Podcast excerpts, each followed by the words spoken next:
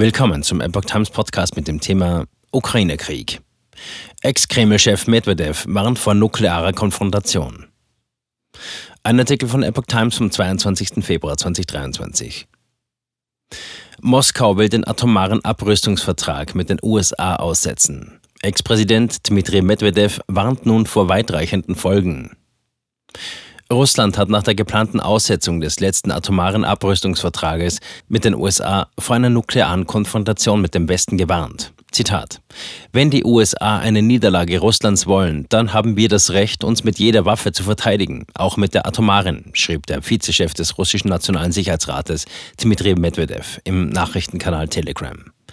Dann stehe die Welt am Rande eines globalen Konflikts, warnte der Ex-Kreml-Chef. Bei seiner Rede an die Nation hatte Präsident Wladimir Putin gesagt, dass Russland nicht zu besiegen sei. Er kündigte dabei die Aussetzung des New START-Vertrages mit den USA über die atomare Rüstungskontrolle und die Begrenzung nuklearer Sprengköpfe an. Medvedev teilte mit, diese Entscheidung sei eine Folge dessen, dass die USA und andere NATO-Staaten Russland den Krieg erklärt hätten. Die westlichen Staaten betonen dagegen, keine Kriegspartei werden zu wollen und Russland sei am 24. Februar 2022 in die Ukraine einmarschiert. New Start-Vertrag. Aussetzung kein Ausstieg.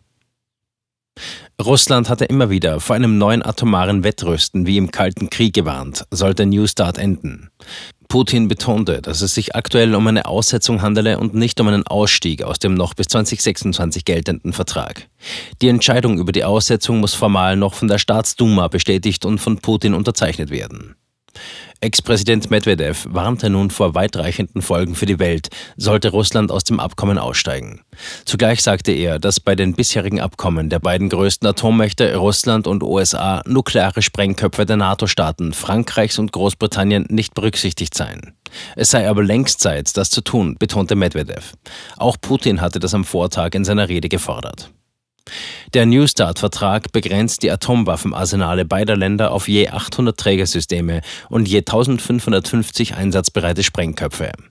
Zudem ist geregelt, dass Washington und Moskau Informationen über ihre strategischen Atomwaffenarsenale austauschen und bis zu 18 Verifikationsbesuche pro Jahr abhalten dürfen.